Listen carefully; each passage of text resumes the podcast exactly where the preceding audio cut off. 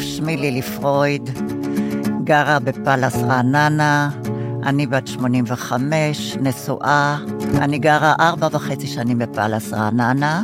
היום שלי בפאלאס מתחיל בבוקר עם הכוס קפה שלי, עם הפרוסת לחם עם דבש וקוטג' ואחר כך אני הולכת למכון להתעמל, פילאטיס, יוגה, מה שאפשר.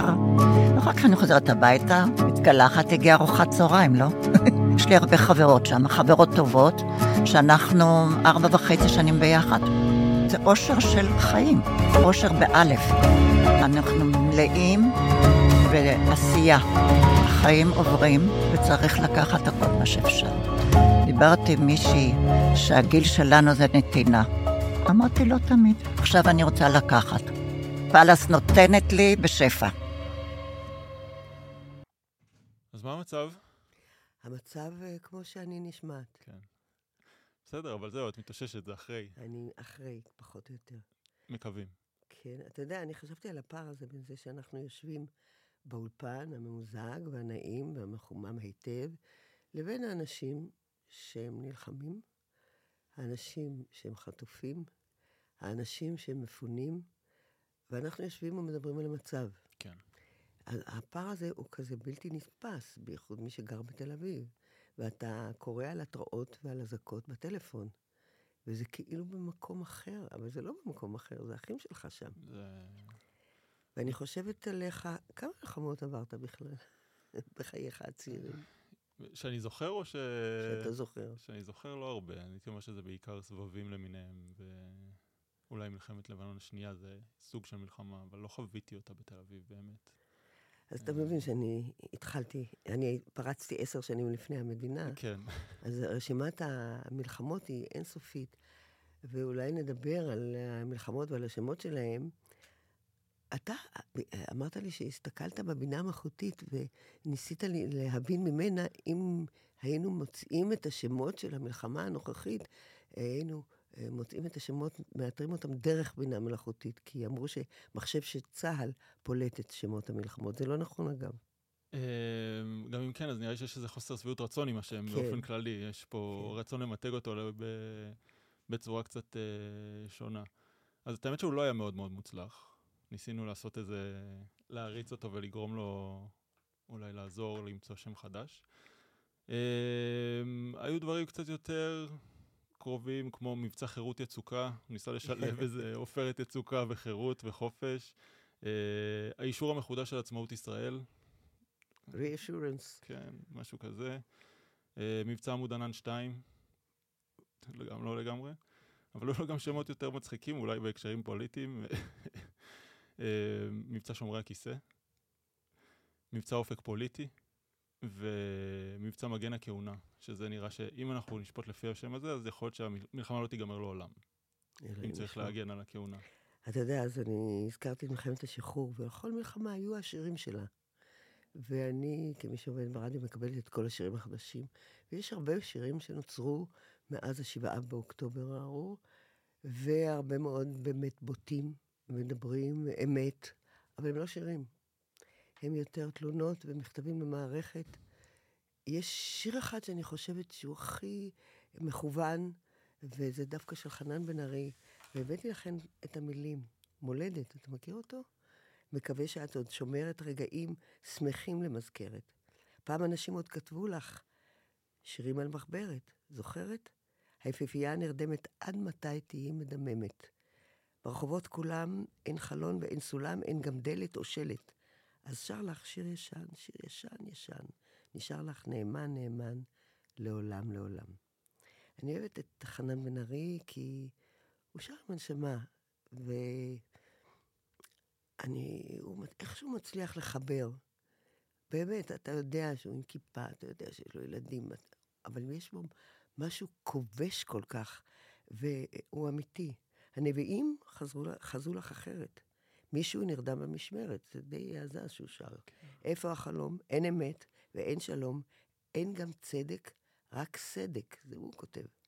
אז שר לך שיר ישן, נשאר לך נאמן לעולם לעולם, לעולם לא נשבר, בשלום ובצר, במתוק ובמר, רק איתך הנשאר, רק איתך הנשאר. את, המולדת. יחידה מיוחדת, לעולם תהיי לי מולדת, גם על סף תהום, גם בתוך גיהינום עד גן עדן, גן עדן. וזוהי ארצנו. כן, מצד אחד אה, גן עדן, אם מסתובבים ורואים את הכל, ומצד שני, איזה משהו שלא נגמר, מלחמה שלא נגמרת. שאלת אותי אולי לפני זה איזה מלחמות חוויתי, אבל נראה לי שהדבר שאני הכי זוכר מהילדות זה דווקא את התקווה הזאת ואת האופטימיות שדור מעליי, שני דורות מעליי, היו, היו נוסחים בי במובן שבו כשגדלתי, אז אמרו, אה, בסדר, תגיע לגיל 18, לא יהיו מלחמות. לא היו מלחמות, אתה לא תתגייס. לא. אז אני התחלתי במלחמת העצמאות, כאמור, הייתי בת עשר, גם סבא שלך היה אז בן עשר. וזאת מלחמה שבה היינו צודקים, היינו מותקפים, היינו בסך הכל 600 אלף יהודים בארץ הזאת, וגבת המון קורבנות, והשירים שליוו את המלחמה הזאת יפהפיים. כי היו משוררים כמו חיים גורי, וכמו חיים חפר, ומלחינים נפלאים, וילנסקי, ארגוב. אה, ואת גרת אז בירושלים. אני גרתי בירושלים, במצור. כן. הגענו... מה זה אומר מצור? מה זה אומר מצור? שלא נכנס אוכל לעיר. לא, אומר... אבל איך זה נראה ביום-יום? איך אני, זה נראה ביום? את המושג מצור, כן. אז שלושה ימים הראשונים אנחנו רצנו לבית ספר, למל. אה, ושם היה מקלט גדול, ולאימא שלי הייתה צנצנת גדולה של מיונז, מיונז אפילו עם ירקות, משהו כזה, וכל הילדים היו באים אליה במקלט, מביאים פרוסת לחם, והיא הייתה מורחת להם שכבה דקה-דקה של מיונז. אבל זה היה עוד לוקסוס. אחרי זה עברנו לגור אצל בית שאני מתה לדעת מה דינו, מה קורה איתו. ברחוב אה, ישעיהו שבשכונת זיכרון משה גרו זוג אחים. והאחים האלה היו אה, חצי אנגלים וערבים כנראה, והם קיבלו, סמוך לבית הדגל, שזה היה הדסה אחרי זה, בית החולים היה שם, הם קיבלו בית משלהם עם גינה עצומה, עם בית, כשאתה רואה רק בסרטים באנגלית. וואלה. באמת, אה, הול גדול, חדרים שיוצאים מתוך ההול, מטבח ענק. אה, והאנשים האלה לקחו כמה משפחות אליהם. ואיתם באמת גרנו לפחות חודשיים. למה עזבתם את הבית אבל? בפגזים, אנחנו mm. גרנו מול שייח' ג'ראח, ממש. ואחרי זה גם נשבר לנו, ובנו קיר מגן בחדר מדרגות, ואז היו יורדים קבוע לחדר מדרגות. נשמע דומה יחסית למה ש... כן, אבל uh, כמובן הילדים מאוד נהנו מכל המצב הזה, והיה לנו אוסף של רסיסים, והיינו מתגאים ברסיסים ובקליעים. וסבא שלי היה איש זריז כזה, והוא לא יכול לשבת במקום אחד, אז הוא היה לוקח את כל הנקודות ומביא לנו אוכל ומתרוצץ. אחרי זה הייתה הפוגה, אחרי זה התחדשה המלחמה, כשהתגייסתי, ומה שאני אומרת זה פשוט, קווי האורך והרוחב של חיינו נמדדים לפי מלחמות. זאת אומרת, אה, התגייסתי במלחמת סיני, קדש. אה, יונתן הלך לבית ספר במלחמת יום כיפור. כן, 73. ואז נפסקו הלימודים, ואז הוא חזר ללמוד. אה, נכון, ב-82 היה אה, מלחמת לבנון הראשונה, ואז הוא נכנס לחטיבת ביניים. אתה מבין? וככה יש מלחמת הלבנון השנייה, ומלחמת חרבות ברזל, שטרם תמה. ויש ילדים שחיים במלונות, קוראים להם ילדי לובי. כן. ויש ילדים יתומים, ויש המון אחים, ולכל מלחמה יש את השיר שלה. אז למשל, למלחמת סיני היה לא אגדה רעי, לא אגדה רעי, להקת הנחל, שיר יפה, אני מוכרחה לומר. אה, אני חושבת ממלחמת ששת הימים הכי בולט זה נאסר, רבין מחכה, לא, נאסר מחכה לרבין, איי איי איי, נאסר מחכה לרבין, כי הוא אמר בזמנו ש, שאנחנו נגיע, אה, המצרים יחכו לנו. היה כישלון, אז נאסר מחכה לרבין. אה, במלחמת ההתשה, שהייתה מלחמה באמת עצובה, אתה יודע, אז אהוד כתב את אחי הצעיר יהודה, כי אחיו נהרג במלחמת ההתשה. כן. וכך הלאה. אה, כמובן מלחמת יום הכיפור, שיר שחוזר אלינו עכשיו בווריאציות, אנחנו נוער 73. שנראה לי אף אחד לא חשב שזה... כן, זה חוזר, עכשיו אנחנו נוער 23. כן. זה חוזר. הסמליות הזאת היא קשה. אז המבצעים הם, זה מעניין מבחינת השמות. עלות השחר, זה היה באוגוסט. האחרון. 22, כן. עלות השחר. יש מבצע שנקרא עופרת יצוקה, זה אתה בוודאי זוכר. 2008, מבצע עמוד ענן. כן. מבצע צוק איתן. למרות שבעופרת יצוקה לדעתי לא הייתי בארץ, הייתי בגרמניה אז. שובו אחים, זה היה אחרי שנחטפו שלושת הנערים. אה, מבצע חגורה שחורה. מבצע שומר חומות. ומבצע מגן וחץ. הכל סביב רצועת עזה. והייתה האינתיפאדה הראשונה, קראו לה האינתיפאדה הראשונה, אה, אחרי, בדיעבד, כי הגיעה האינתיפאדה השנייה. שפתאום הגיעה השנייה. ובאמצע, בין שתי האינתיפאדות, נוצר השיר, זה הקיץ האחרון שלי אולי. להקת שפיות זמנית, כותב את זה ילד בן 15, ובתחרות, בתיכון, אה, הם מתארגנים ללהקה שם בתוך בית הספר, ומקבל מקום ראשון, ואז זה הופך להיט שרץ איתנו עד היום. זה הקיץ האחרון שלי אולי. מטורף. אז מה, איך אפשר לשמוח? ואיך אפשר לרקוד? אי אפשר. זה מצד אחד הכל בכאוס, והאמת שאני גם מאוד מאוד מרגיש את זה, ותכף אולי גם קצת נדבר על זה. אני מאוד בתוך כל העניינים של אה, לנסות ולקרוא כמה שיותר חדשות, למרות שזה לא עושה לי טוב, ולהמשיך ולצרוך את זה, על אף כל העניין. אה, להבין מה קורה. אה, אבל מצד שני, גם החיים עצמם מתרחשים. אנחנו כבר ארבעה חודשים לתוך העניין הזה, ולא נראה ש... בוודאי, ואני רואה קהל שמגיע להצגות, הוא רוצה להגיע להצגות. והוא בא בהנחה ויוצא עם הנחה, אבל את השעה ועשרים שהוא ממלא ממחיתתנו, הוא מחייך. וכשאנחנו נוגעים בדבר רגיש, אז בוכים יחד, ממשיכים הלאה. כן, זה קצת uh, ה-DNA פה של המקום הזה. כן. לשנס מותניים ולהתקדם. אני מוכרחה לומר שמצד אחד אני, אני שמחה שאני הרבה יותר מאוגרת ממך. כי אני עברתי דברים שאתה לא תעבור בחיים. אני, אני, אני מילאתי עט עם קישקה, אתה יודע מה זה? כך קראו למילוי הפנימי של עט נובע, עד שהגיע. אני זוכרת את הולדתו של עט כדורי. וואי. זה, זה לא היה, קראו לזה גלובוס. יש לך גלובוס? כי היה, אני חושבת, החברה הראשונה שיצרה את זה הייתה גלובוס. אני אה, זוכרת שהיינו מביאים לבחינות, הייתה כסת דיו, כדי שאם אנשים נגמר להם הדיו, ישאבו דיו חזרה לעט שלהם. ואני זוכרת, תלמיד רץ לפני הבחינה, יוחנן טננבאום, נדמה לי קראו לו, נוסבאום, הוא רץ קדימה ונתקל במורה, והדיו נשפך מלמעלה למטה על המורה. אין הנאה יותר גדולה מזאת, כמובן. בטח שזה קורה בטעות ואפשר להתנצל. אה, היו לנו, אה, כמובן, אני זוכרת את הימים של הסטנסיל באוניברסיטה, חוברות סטנסיל, זה כל הסיכומים של ההרצאות, אם היה מגיע על סטנסיל. מי יודע היום מה זה סטנסיל? אתה ראית פעם? לא, אני לא חושב שראיתי. אני מבחינתי סטנסיל זה שבלונה. זה מה שאני... לא, לא, זה סוג של הדפסה כזאת. אה, מין copy כזה, שהיו מדפיסים, אפילו החוברות היו בכתב יד, וואלה. והיו כורכים אותם.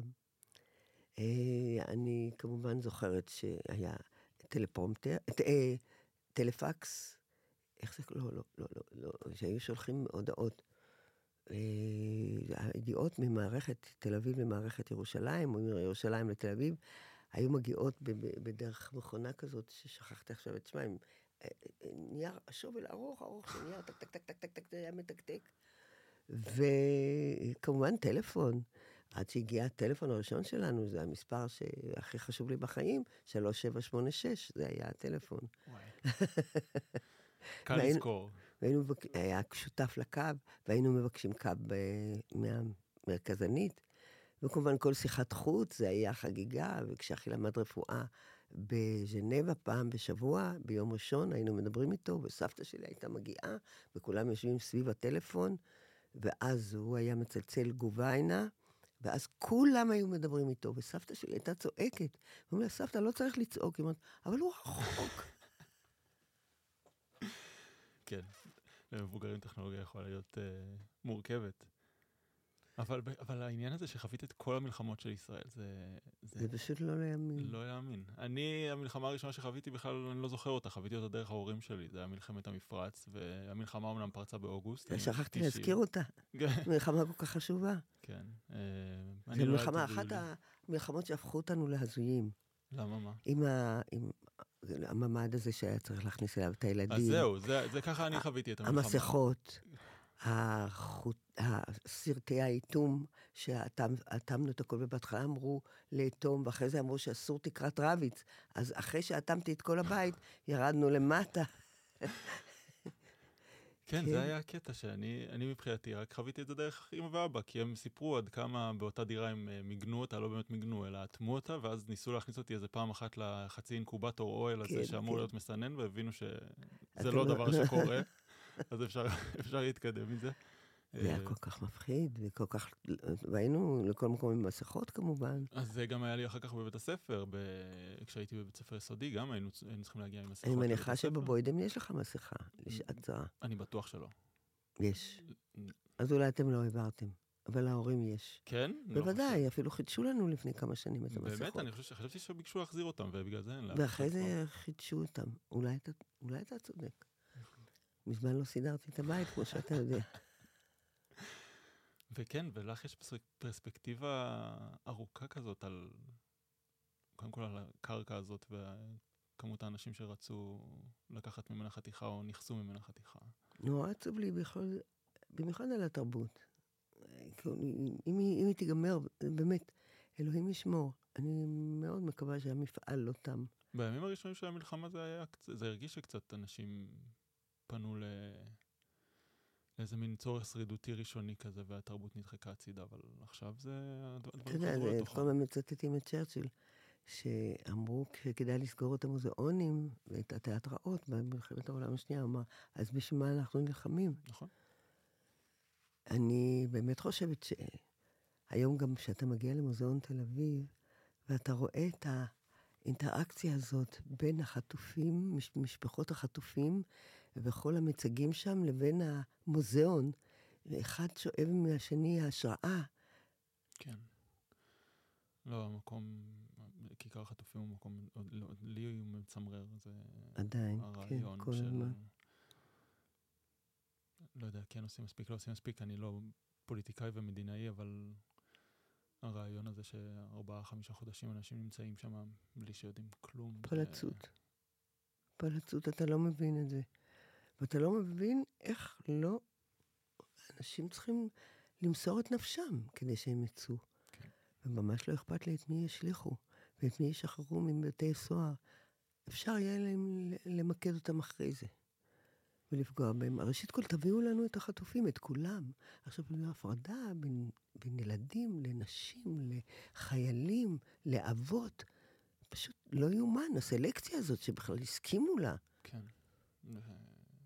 כל הרעיון הזה שיש סלקציה, כל הרעיון ש... בוא, בוא תספר לי משהו שמח. אתה חי, אתה נושם, אתה בתל אביב. כן. אתה לא, גבוה. אני... אני... את הגבוה. את הגבוה. לא, אני חושב שבאמת גם מה שהכי מתסכל אותי זה גורם לחשוב על זה הרבה, התקווה הזאת שנעלמה, שכשאני גדלתי, אנשים דמיינו על שלום, אני לא יודע אם באמת חשבו שיהיה. לפחות תרשו לעצמם לדמיין, והיום גם לדמיין זה מרגיש כמו... אני, אני לא יכולה להרשות לעצמי. אני, אני, ברציו, אני אומרת המצב, אבל אני לא מאמינה שזה ייגמר. אני מאמינה שאיכשהו אנחנו נתאושש ונקום מהבדיחות המקבריות ומכל... אני... אני כל כך רוצה שהגליל יחזור להיות גליל, ושהעוטף יחזור להיות עוטף, ושכולם יחזרו, כל מי שנשאר. אבל אה, באמת, אלוהים גדול. מה שנורא בלט במלחמות, בשירי המלחמות, שככל שאנחנו מתקדמים עם השנים, אלוהים תופס יותר חלק בשירים. הפנייה אליו, השותפות איתו, ההחלטות שלו, הקבלת הדין, זה הכל בשם שמיים. כאילו אלוהים יודע והוא יתעורר בסופו של עניין. כן, החילוניות גם קצת עוזבת אותנו ב- כן, כן. במחוזות האלה. זה... לא יודע, יש אנשים שרוצים להצית מלחמת דת, אבל... אה, אתה יודע, אנשים לא ידעו מה גודלה של רצועת עזה, חשבו שמדובר בעיר אחת, שהיא נקראת עזה. אה, ואחרי זה הבינו שזה רצועה. ואחרי זה הבינו שיש ח'אן יונס, ויש דיר בלח, ויש כל מיני... רפיח. רפיח כמובן. לא, זה, זה לא נתפס, המלחמה הזאת בעיניי. היא גם באמת משפיעה עליי נורא חבל שאתה מסכים איתי. כל יום. אנחנו כל צריכים יום. להתנגד, אתה יודע? אמ, כן, אני יודע, זה, זה, זה פשוט, זה בלתי נסבל בגלל זה. זה, זה העניין. אני מסתכל על המקום הזה ואני אומר לעצמי, זה חלקת אלוהים מושלמת, אפרופו אלוהים. נכון? ואז- מזג אוויר רק של השירים. רק השירים יכולים לגור במזג אוויר כזה נפלא. ים, אמ, כמו שאמרת, גליל, פורח, דרום, אקלימים שונים, הכל, הכל, הכל, אנשים טובים. ו- בסך הכל הישראלים הם אנשים נהדרים. ו- נהדרים, ו- כן. פעם ב... מגיע איזה סכין או חרב שפשוט שומט פה את הכל מתחת לרגליים שלנו, הפעם בצורה הרבה יותר משמעותית. תגיד לי, אה, אתה מבשל? וואי, המון. זה הדבר... אה, באמת? כן, ברור. זהו, אתם הגברים. הצעירים, זה כל כך יפה. חוץ מ... אני יודעת, שפים ש... לא, לא, אני. לא ברמה כזאת. כן, אבל, אבל באמת, פעם גבר ממש לא היה מקומו במטבח. אני לא יודעת אם הוא ידע איפה המטבח. לא, אני זה... מבחינתי, עכשיו גם בעיקר זה חצי תרפיה, אבל... אה, אז מה אתה מבשל, למשל? מה אתה יודע? אמ, בוא נראה, מה עשיתי השבוע? השבוע זה היה כל מיני דגים בתנור, אמ, מרק וקוסקוס היה לפני כמה ימים, בנים כאלה לחמניות מעודות עם כל מיני עוף מפורט. וואו, כן, אתה לא, מתקדם ממש. בוא, אז- הא- האינטרנט, אה, והאינטרנט והמתכונים של אימא, אבל, אה, אבל כן, ואתה רוחץ כלים? ברור, מה זאת אומרת? אתה משאיר מטבח נקי אחרי שאתה מבשל? אה, יש אופציה אחרת? אה, כן, לא, כן. אין, מה? כמו כלום. זה אין מי ש... די, אין, מי, אין את הגמדים שיבואו לסדר אחריי ו... ההורים, אתה זה. מתכוון. אין, אין, נגמר. וואו. כן. וגם כל המשפחה שלך יודעת לבשל, בעצם. האמת שכן. כן, אה, גם אחיך, אופיר, טוב, אחי זה ראשונה. בכלל יכולת אחרת של... אה, הוא, באמת מקצוען. גם יינן כזה, כן, פיינשמקר כזה. יש לו טעם וריח חבל על הזמן. וידיים טובות. ואחותך, שם אני ראיתי אותה שהיא מצלצלת לבקש מתכונים, והיא עושה כל הזמן. דברים, והיא הופעה. השבוע זה היה נראה לי הודי. יפה והופעה, ודוקטור לכלכלה והכול. כן. לא, תורת. המשחקים, נכון? אה, זה קצת השתנה בסוף, אבל, אה, אבל עדיין שם באזורים שאני לא מבינה ובמקומות. בהם. גם אני לא. דבר וחצי דבר. גם אני לא. זה לא. זה לא כזה משנה. לי. כאילו, זה כן משנה, זה פשוט... אז אה, גברת אל המטבח לכי לך כבר לא כל כך נכון. אני חושב שכן, אבל. אני חושב שזה עדיין נכון. זה אולי בחוגים יותר ספציפי, או בחוגים שלנו זה קצת משתנה, אבל אני חושב. שזה... כן, נראה לי ש... אני שלחתי את דריה לעבוד. אמרתי לה, תפרנסי. אני... אני אהנה. לא, אבל יש... אה, אבא שלי היה עושה קציצות, זה כן. והוא מאוד אהב להכין קציצות. והיה חי על הקפה בבית. הוא היה עושה קפה שחור כמו שצריך. אבל זה גם משהו שהשתנה. לדעתי פעם היו עושים הרבה יותר דברים בבית, והיום יש הרבה יותר דברים שקונים. למשל, נגיד, אני זוכר שאימא הייתה מספרת לי על סבא שהיה עושה, מכין חמוצים, או כל מיני כן. דברים כאלה שאנשים היו עושים בבית. לדעתי היום אנשים כן, פחות בוודאי. אה, הולכים למקומות הכל האלה. עדן חלון היה מלפפונים שהחמיצו, פלפלים, אה, לימונים. אנחנו פחות יודעים לקחת את החומרי גלם ולהפוך אותם לאיזה משהו וסבתי היו של- זרים של שום ושל... וואלה, אה, אה, מה עוד? פלפלים חריפים. שהיא כן, ייבשה. כן, שהיית- כן, בוודאי. אז כן, אני חושב שזה, היום אנחנו קונים אותם, ו... בעיניי, אני, כשהייתי קטנה, הלכתי למסעדה אולי פעם בשנה, כשהיינו נוסעים לחופש. זה היה ו- אבל בגלל שזה היה עניין יקר, או ש... גם זה היה יושבי קרנות, הם כן הלכו לבתי קפה. והיו בתי קפה יפהפיים בירושלים. היה קפה אירופה וקפה וינה. ושם היו תזמורות. היו שבילי חצץ כאלה, ותזמורת מנגנת. וכמובן שאני הייתי מיד משתמטת ועומדת ליד התזמורת. והיו עיתונאים שם יושבים בכל מיני, ובהחלט היה, בירושלים הייתה תרבות של בתי קפה, ביום שישי, אני חושבת, ביום שבת, אחרי הצהריים הולכים לבית קפה, אה. או לקפה אירופה או לקפה וינה. ועניין המסעדות זה לא היה, כאילו... למסעדות, אז בטח שלא לקחו ילדים למסעדות. אוכלים בבית.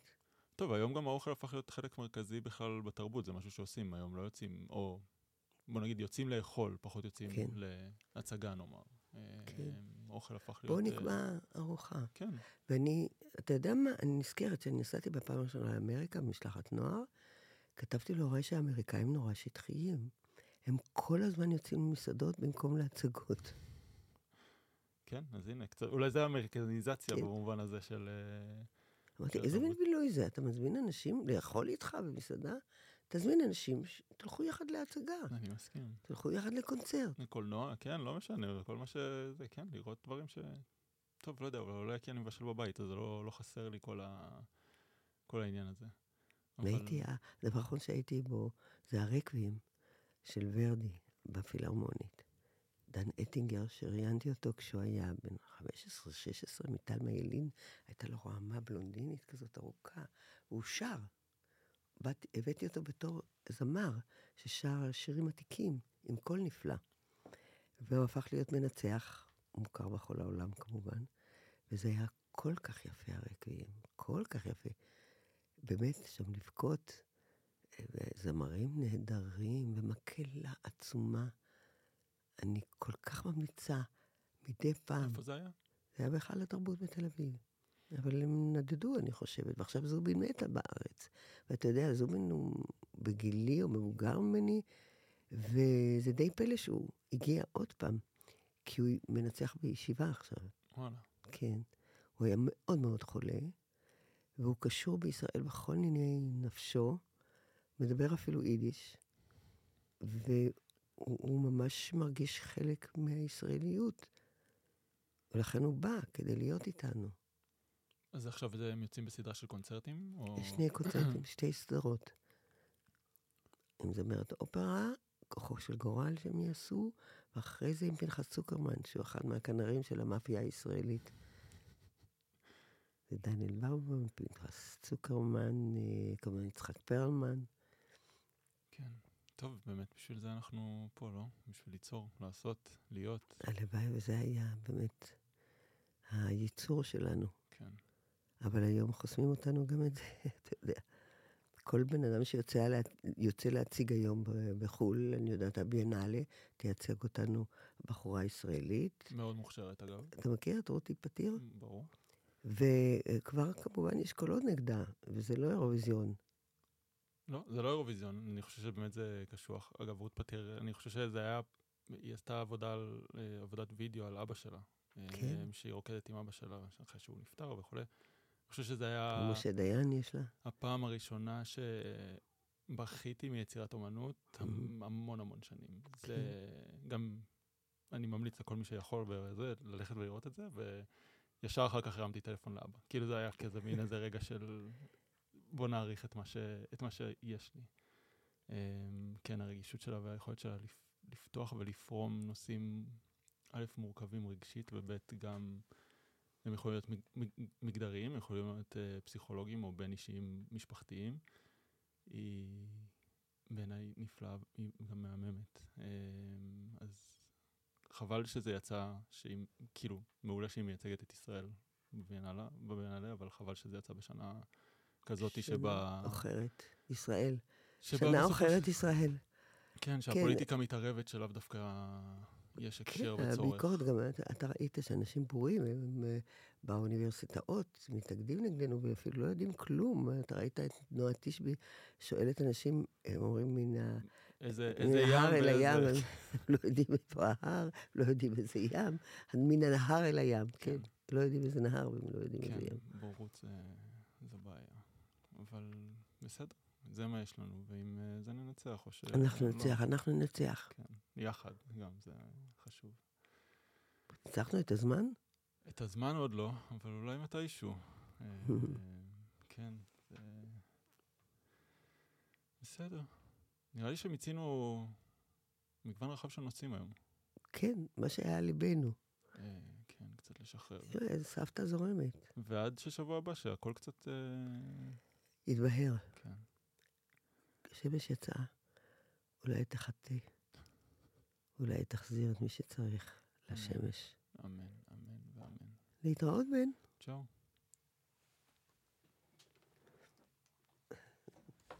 איי איי איי. עברנו יפה. כן.